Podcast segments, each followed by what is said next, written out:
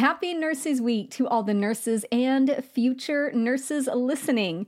To celebrate, I'm having a 20% off sale on Study Sesh. This is my private podcast that features over 140 episodes to help you study on the go.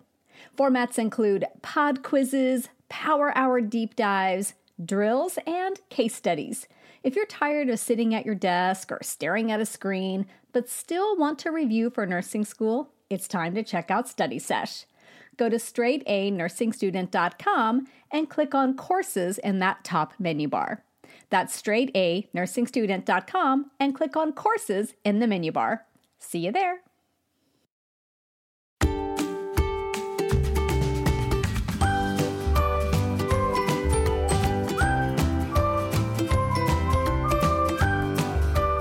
Well, hello, hello, everybody. It is Nurse Mo, and welcome back to the Straight A Nursing Podcast. I'm so happy that you're here today. And we are on episode 93. And today we're talking about what to do if you're failing nursing school or really, really struggling. So, before we get into that, let's take a quick moment to do our listener shout out. And this listener shout out is from someone who goes by the uh, screen name Sparkly. And mm-hmm. Sparkly says Nurse Mo has such a cheerful and soothing voice that helps make what could be mundane material and turns it into something delightful to learn about. This podcast has helped me tremendously with breaking down complex subjects into bite sized pieces that make it easier to remember.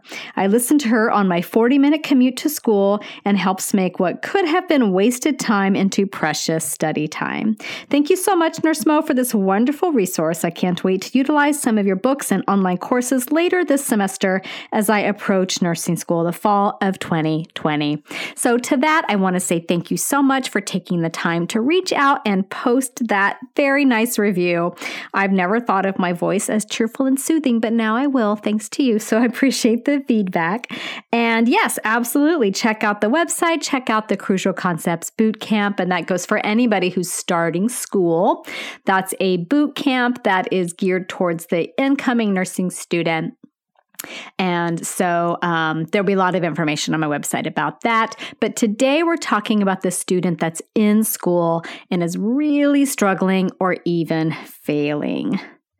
So, if you're failing, if you're struggling, I want to provide you with some things that you can do right now to help start turning things around.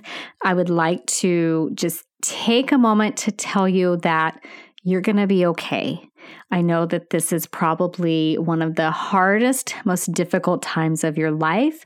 I understand that your stress level is absolutely through the roof, as is your frustration level as well, I can imagine, and that you're probably beating yourself up on a pretty regular basis. So, before we go any further, can I just get an agreement from you that you're going to stop beating yourself up. You're going to put away negative self talk and you're going to start looking at this as a problem that can be solved. Okay? Because what do nurses do? What do I say all the time, you guys? Nurses see problems and fix them. And that's what we're going to do, hopefully, a little bit today with you. And if you're not failing and you're not struggling, I don't want you to tune out and turn this off because you might learn some tips to help prevent you getting to this point. Because the other thing that nurses do, aside from seeing problems and fixing them, is they anticipate problems and work to avoid them. So, the reason for failing nursing school or struggling through nursing school, usually it's going to fall into one of a few different categories. Either you're failing an actual course, and this is usually because of exams, because so much of your grade is heavily, heavily weighted on exams. It could also be that you're failing in your clinical in your clinical rotations. Or maybe you failed something like a dosage calculations exam or a check off, and you've been given remediation and redone those, and you failed again, and maybe you have one more attempt and you're about to be excused from the program. So, those are typically the three buckets of reasons why students fail. Well, I wouldn't say those are the reasons. Those are the categories. The reasons for the struggle are many, and we'll talk about those in just a moment.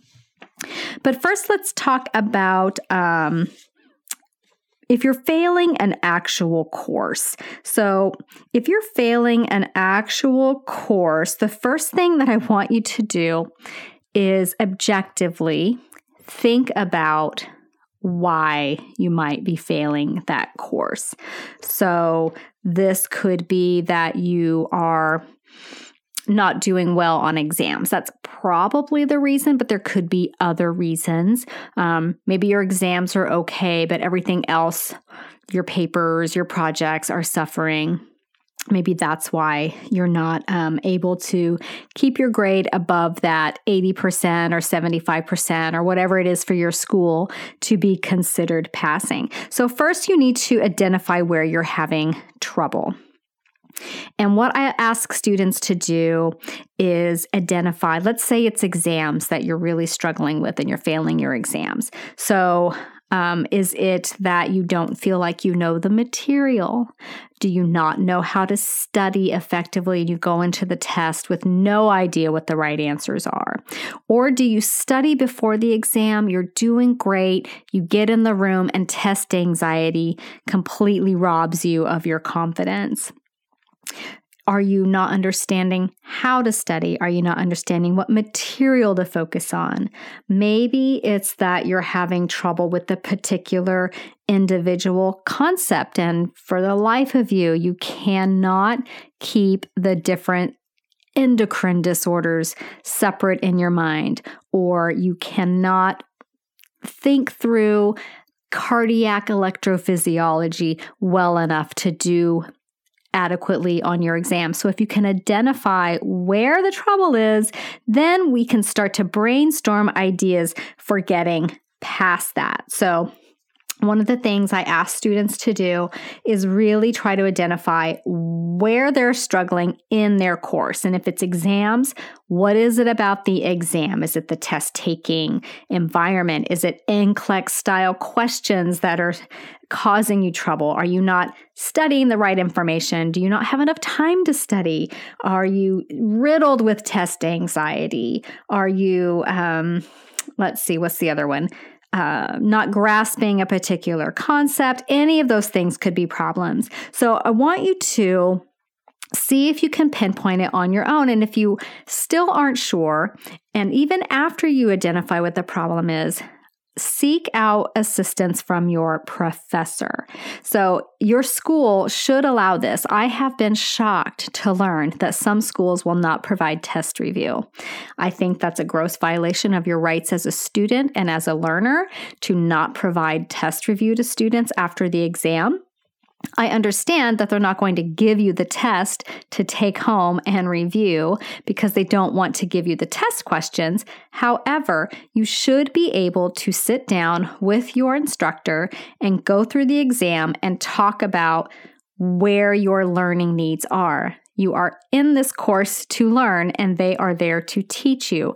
And that is an excellent way to learn at the school where I got my undergrad and where I'm currently getting my master's, they do this with students. The students have to request it. They're not going to do it um, automatically on everyone. That would take a ton of time, and not every student needs to sit down with the professor. A lot of times you kind of know where you messed up, but if you're really struggling and you need that extra help, request to sit down with your instructor after the exam and talk through why the answers were wrong and why the rationales for why the correct answers are correct and why the wrong answers are wrong. And that can be a really, really helpful way for you to um, really just hone in on test questions and how to approach them because these NCLEX style test questions are really tricky. And a lot of times it just takes shifting your mindset and the way you answer questions because you're not used to thinking in this way. So,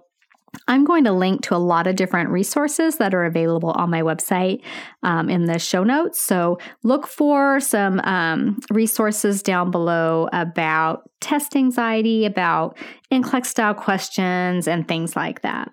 So the other thing I talked about was identifying if concepts, which concepts might be really giving you a lot of trouble. And whenever I would come across something like this, like let's say it's endocrine disorders or whatever, I found that reorganizing information was really helpful or putting it into a format that my brain could recognize. So if I'm doing something like comparing endocrine disorders, I would make a table and put the endocrine disorders in a table. And I can, um, I have a podcast episode about Cushing's and Addison's where I feel like I demonstrate this really well, where you look at endocrine disorders, for example, in um, in groupings, so that when you're looking at the one disorder that might be too low of a hormone, you're at the same time studying the disorder that's too high of the hormone. So, for instance, hypothyroid and hyperthyroid. If you study those together, you can compare and contrast the differences at the same time and solidify something confusing like endocrine disorders a little better. And so I would put these into a table where, you know, you would have the signs and symptoms of each one, the treatments for each one, the endocrine pathway for each one, whatever it is, the lab tests for each one. Put that into table format so you can look at it and see how it's organized. And then hopefully, maybe during your exam, you can look at it in your mind's eye and recall that information. So I really did find that making tables and organizing information in a way that made sense to me was helpful. I'm not going to rely on the professor's PowerPoint to be my end all be all method of studying for an exam. That is the biggest mistake that nursing students make. So I'm not going to rely on that. I'm going to put it into a format that works for me. And for me, tables are really, really effective. Maybe for you, it's narrative format or a paragraph or drawing a picture. Whatever works for you, try to do it that way, especially with those concepts that are really challenging. The other thing I suggest, especially when concepts are difficult for you, is to go and get other sources for that information. So, for example, when I was learning about um, all the electrophysiology that went into cardiac muscle contraction way back in my anatomy and physiology class, the way my instructor explained it, I kind of got it, but I didn't fully get it. And I knew there was a lot going on with that. So I went to YouTube, I think, and I found videos of other professors explaining it. And I read it in at least two different different anatomy and physiology books. And so by getting that information in different formats from different sources, I was then able to assimilate it and write a narrative in my own words that made sense to me.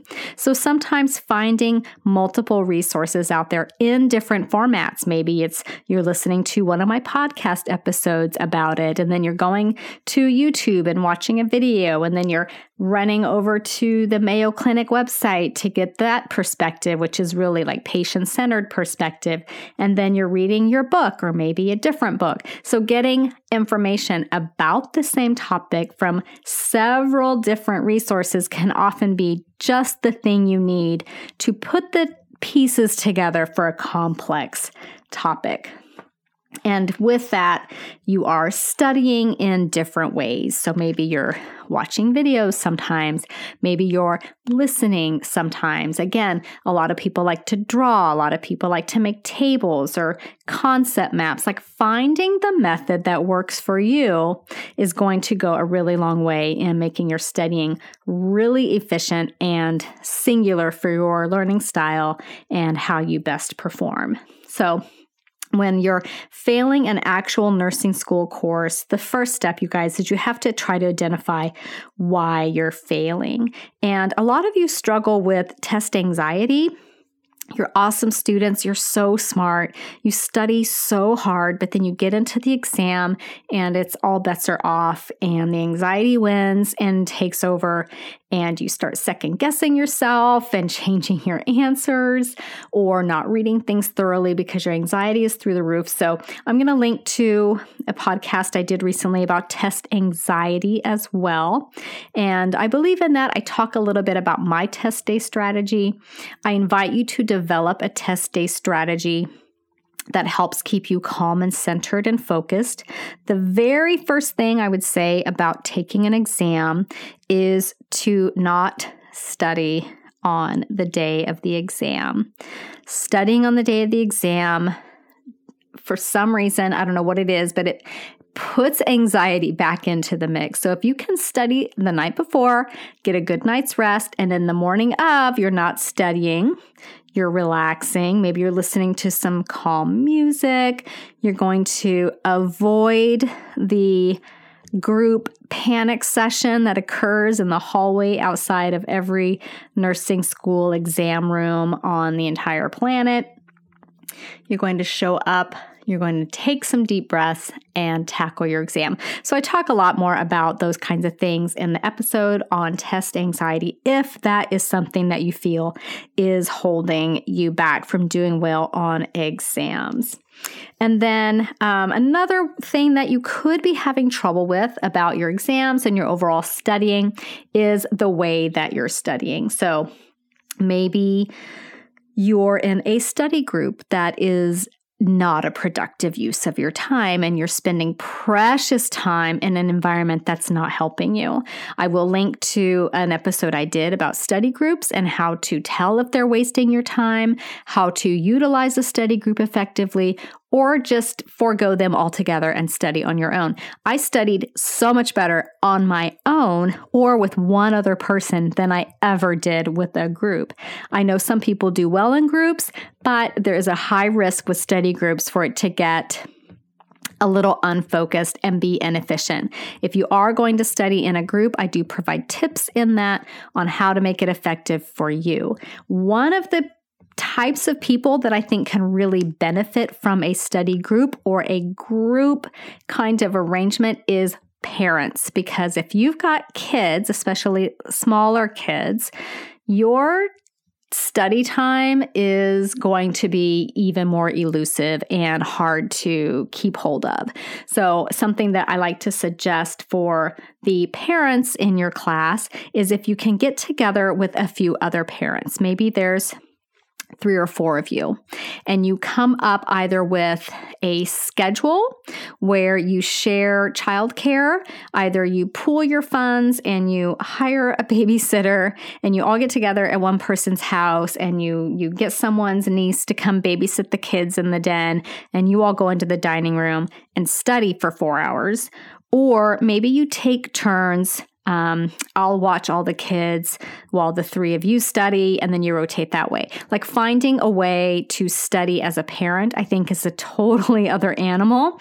Um, another option would be to get together maybe with one or two other parents and the kids are there maybe they're old enough to kind of entertain themselves in the other room or maybe they're little babies or small and you have them with you but you're there with a friend who can help you. Maybe the kids are entertaining each other and you're able to study in a small group environment like that. So, finding creative ways to find little snippets of study time as a parent is key. If you do have the benefit of childcare, maybe you've got a family member or a spouse or somebody who's helping you with that what some of the students in my class did when they had kids at home was they just were on such a schedule. Even if class ended at 10 a.m., they were committed. They had that childcare coverage until like 5 p.m. They didn't go home and get distracted by things because that will happen. They would stay at the school, go to the library or wherever, student center, and study uninterrupted for the rest of the day and then go home at five o'clock and be totally present for their kids. So, lots of different strategies for people with kids. I realize I don't have kids. I'm using examples from what other people have told me works for them um, and trying to help you guys think creatively through it because that could be a real big barrier if you're just not getting enough quality study time because you have these other priorities that are really important to you.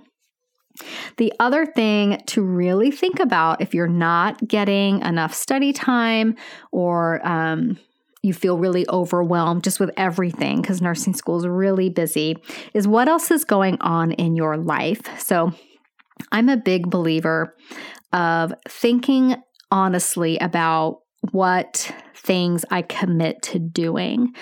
And I'm the type of person that wants to do everything. So, um, when I'm committing to doing something new, you have to frame it this way in your mind. You have to say, okay, if I'm going to say yes to X, what am I willing to say no to so that I can do X?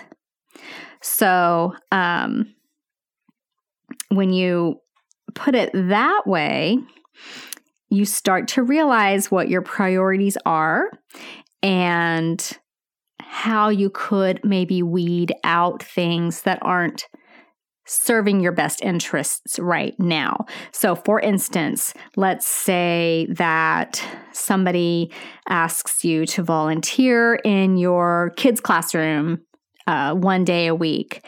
And you love doing that, right? But when you say, okay, if I say yes to going to little Sally's classroom for four hours every week, what am I willing to say no to to make that happen? Because you're going to have to say no to something because you cannot say yes to everything. And I find that nursing students are such highly motivated, such high achieving people. We think we can say yes to everything, and we can't. We're not superhuman, guys. I hate to be the one to break it to you. So maybe you're doing something outside of school that is you're saying yes to that, but in a way you're saying no to study time because that's just the way things work out. So maybe you can start saying no to some things so that you can say yes to your nursing school education. So, just a mindset thing to really be thinking about as you're prioritizing your time and all of those things. So, if you're failing a course, you know, again, try to identify your learning style, try to identify where you struggle, try to sit down with your professor and go through exams. Think creatively about ways that you could sneak in more study time and seek out other resources, other ways to study and get information. And then I'm going to link to a bunch of things with some tips. Maybe test anxiety is your is your challenge. Maybe you're not taking very good notes. I've got resources for all of that. So, failing a class is one thing, but what about if we're failing in clinicals? If you're failing clinical, in some ways, this is even more stressful because the clinical environment is so unfamiliar to students because it's everything is new. It's hard to sometimes know what to do to fix it. And if you're in that environment and you're in jeopardy, you're going to definitely feel like you're under a massive microscope, which is just going to make your anxiety so much worse. So I feel for you if you're in this position. Um, clinicals, you know, anxiety producing enough as it is, but having that instructor watching you even more closely um, is going to make even things that should be, you know, manageable. Uh, a high stakes case, and that's just such a tough place to be. And I totally feel for you guys if you're going through this. So, the best thing you know you can do when you're in jeopardy at clinical is you got to get real good clarity on what the the issues are. So your clinical instructor should be able to articulate exactly where you're falling short, where your opportunities for improvement lie. So maybe you made a med error um, and they're giving you another chance. If that's the case, you now know, okay, medication administration is an area where I need to focus. So when you're giving meds, you're going to slow down by like half or more and be very conscientious and very careful in that way.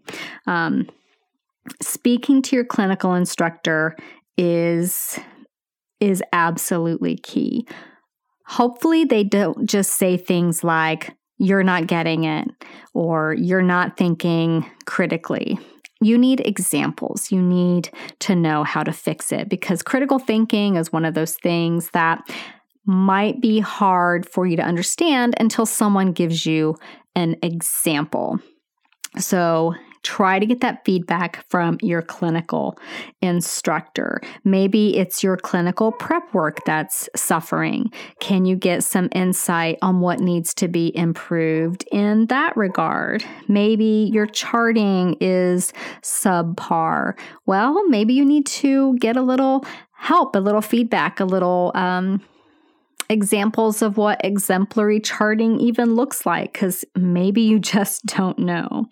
Maybe um, you were doing a procedure and you forgot to do hand hygiene, and now your instructor is thinking that you're not a safe nurse, or you didn't dispose of a sharp correctly. Like, whatever it is, find out the issue that is plaguing you if you can, and then um, from there, you want to talk with your clinical professor and come up with an action plan for improving your clinical performance. And maybe that's um, getting some tutoring or getting a book on how to chart or finding some additional resources. Or maybe you can attend open lab time and do some extra practice. So identify the problem and speak to your professor very candidly about it. So I can't stress enough for you guys how important it is to prep very thoroughly for your clinical rotations. I was always surprised to hear about students who would show up and their clinical prep wouldn't be complete. For us, that was a you go home right now come back if you finish it, and maybe we'll still be here but most likely you missed a clinical day, and that was a very, very bad thing. So, do all of your clinical prep work, do it as perfectly as you are able, and um, think of it as an exam every week that you have clinical because it kind of is an exam that you're having every week. You're also going to show up to clinical on time. You're going to be extra punctual with that. You're showing up prepared. You're showing up with your paperwork. You're showing up with your stethoscope, your watch, your pens, whatever it is that you need to do your job. You're showing up with a positive attitude, a learning attitude, an eager attitude. And as you're going about your day, your clinical day, Especially when you're new, it can be really easy to feel like you're constantly behind because things take a really long time. When you're learning a skill and learning a routine, you're going to be so slow. And guess what? That's okay. As long as you don't miss a medication administration time, um, going slow is probably not going to be a detriment. Now, obviously, if a patient's in distress and you have to do some kind of action to quickly save them, you want to intervene appropriately. Um, if you're not sure what to do in any situation, you get help. You call for help. Okay. So maybe one of the things that's causing you to be in jeopardy at clinical is that you're not intervening appropriately for patients that are in trouble. So, for example, let's say that you take a blood pressure on your patient and it's 82 over 51 and you don't tell anybody and you don't recheck it and you don't do anything about it and you leave and the patient is just hanging there with the blood pressure of 82. So, the critical thinking component to something like that is, oh, this is abnormal. I'm going to go tell the nurse. And then hopefully the nurse um, lets the MD know, and you do some kind of intervention for that patient and then reassess. So you have to be able to um, intervene appropriately for patients. So, in that regard, being slow uh, may not be the best thing. I don't mean be slow to act and react. I'm talking about being slow and mindful as you do a skill or give a medication. You're not going to rush through the five rights. You're going to really pay attention to each and every one. And if you're ever in a situation where a patient has an abnormal finding, you're immediately going to let somebody know about that. So, always just paying attention in clinical to areas where you could be improving and having that honest discussion with your clinical instructor can really help you identify what you need to focus on in order to get over that hump and get out of jeopardy.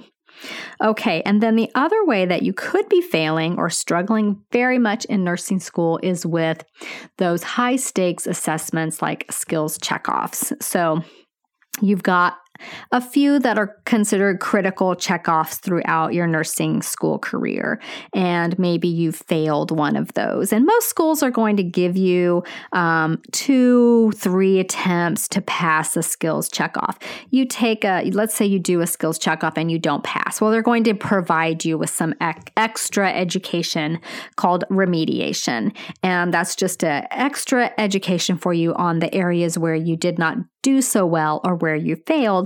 And then you'll get a chance to redo that skills check off. So let's say you've failed and you're having to go back and retake a skills check off. It can be really nerve wracking to know that, oh my gosh, I've only got one or two attempts left.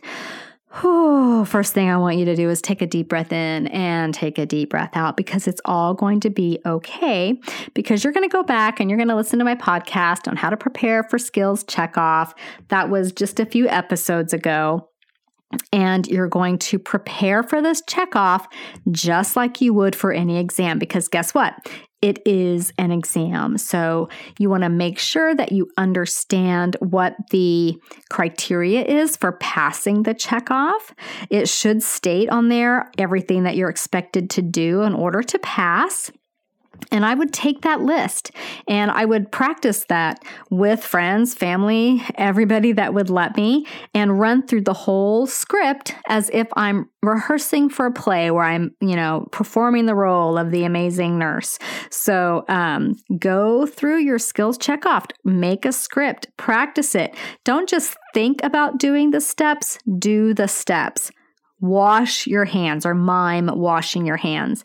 Uh, mime or mimic putting on gloves and then do the actual skill on a person who is there as your volunteer and get used to doing it over and over and over again so that when it comes time to do your check off you're really confident and you've got this down okay? And then the other thing is a lot of checkoffs will have a lot of information that you need to memorize and have at the tip of your tongue in case they ask you a question. And the checkoff that for us was the most like this was the one about um, giving injections. So we had to know all these different measurements that were so stressful, like what gauge needle for this, what length needle, how many mils can this one hold, what kind of medication would you be able to give in this kind of um, needle, where would you use it? The deltoid or the vastus lateralis? And where are those? And what are the landmarks for those? And it was just a ton of information. And this is the checkoff. I've talked about it before that sent people over the edge, like crying at the checkoff. And oh man, I don't ever want you guys to be that stressed out. So if you're having trouble in skills checkoff and you're facing remediation and you're having to redo your skills, go and listen to the episode about how to survive sim and your skills checkoffs. That was just a few episodes ago. Let me see. I can just go back real quick and look for you guys and tell you where it was. That was episode let's see, episode 86, you guys. So go check that one out. So, what I'm going to do, um, okay, next, before I tell you all the things I'm going to link to. I'm going to um, mention appeals really quickly. So let's say you have failed. You failed out. You've been, you failed your course, you failed clinical, whatever it is, you failed. You're either going to have to leave the program forever, and some schools might be like that, or maybe you can appeal to repeat a semester. So if you're writing an appeal, there may be particular information your school wants in it. If they don't give you any um, like guidelines on what that appeal should include, then I would suggest including um, you don't want to be blaming other people um, and whatnot for your failure because it is your failure. You have to own it. Nurses are the most trusted profession for a reason, and that's because we have incredible integrity. So I want you to own up to your failure and identify. Let them know that you've identified where your failure occurred. Um, identify whatever that is so that they know that you've got the ability to come up with an action plan. And you actually should, if you've got one, and I would highly suggest creating one, your action plan for the steps you're taking to mitigate those things that can um, propose your risk for failure. So, for example, maybe you were working 40 hours a week and that was the problem um, you're not going to blame your failure on the fact that you're working, but you can say, I've identified that my study time was limited based on my, you know, my job requirements of 40 hours a week. I have spoken with my supervisor and I have cut my schedule down to 15 hours per week. So, you know, something like that, something that shows I've identified the problem and I've come up with an intervention. Guess what, guys? Your nursing processing your appeal and your uh, ability to do well in nursing school. You've applied the nursing process to it completely. So if you can identify the issue, tell them what you're doing to mitigate that issue or you know overcome that issue outline the steps that you've taken or that you plan to take to um, help you get past those challenges. And then also, you know, it doesn't hurt to reiterate your passion and your why, why you want to be a nurse, why you're so passionate about this, what you find valuable about what you've learned about the program, that you appreciate the help and attention um, that your professors have given you. If it's you know, lack of preparedness, own up to that. You can't um, brush it away. Um, you, you know, admittedly, I came to clinical unprepared a couple of times, and I regret the, you know, my decision to do that. I've identified the circumstances that led to that, and here's how I'm going to show up to clinical prepared in the future. So, um, just being very professional and very honest about that in your appeal. So, hopefully, um, if you do have to file an appeal, it gets accepted and you're able to get back into the program. And you may be repeating and you might not get to graduate with your cohort, and that's fine. You're still going to be a nurse, okay? You'll make friends in the new cohort, and then you'll have twice as many nursing school friends. So there you go.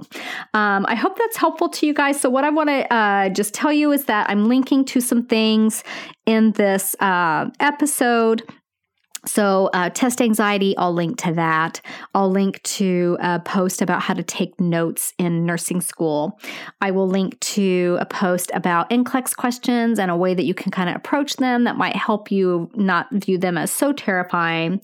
Uh, I wrote about what to focus on in nursing school. Sometimes students just have a hard time with what to focus on. I'll also link to a post I wrote about the latte method, which is just a way to really hone in on um, what to focus on when you're studying a disease condition. It's so easy to get distracted by all the shiny objects. This really helps you focus your thinking.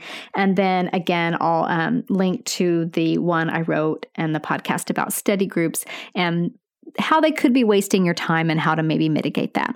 And then I'm also um, working on a course for you guys that are struggling or failing or need a little bit of a boost, and it's called Nursing School Booster Shot. And I'm super excited about it. So I'm going to link to that as well. There'll be some information on my website about Nursing School Booster Shot, and it takes um, some key foundation concepts and expands on them, maybe things that you didn't quite get um, when you started your nursing school program that are worth reiterating and then all a bunch of other tips and things for turning things around if you're feeling like you're struggling, or even if you're not struggling per se, but you want to be uh, an even uh, better student and optimize your nursing school performance. So that's called Nursing School Booster Shot, and I'm super excited about that. So that was a lot of talking. I will let you guys go now. I hope you're having a fantastic day.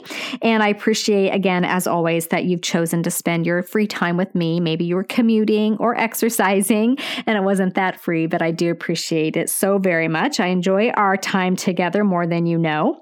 And next week, we're going to be talking about something that I used to call idiot proofing my patient, meaning even if I walk into the room and I'm being a complete idiot, I you know, I could know what's going on with the patient, but then I realized that's not very positive phrasing. So, what I'm calling it now is um, doing a patient, like, I got to think of a better term for it, but it's like fully like making your room and your patient an environment of safety. Okay, so we're going to be talking about that in the next episode, and that will be coming up next week, same time, same place. So I'll see you guys here. Take care and thanks again. Bye bye.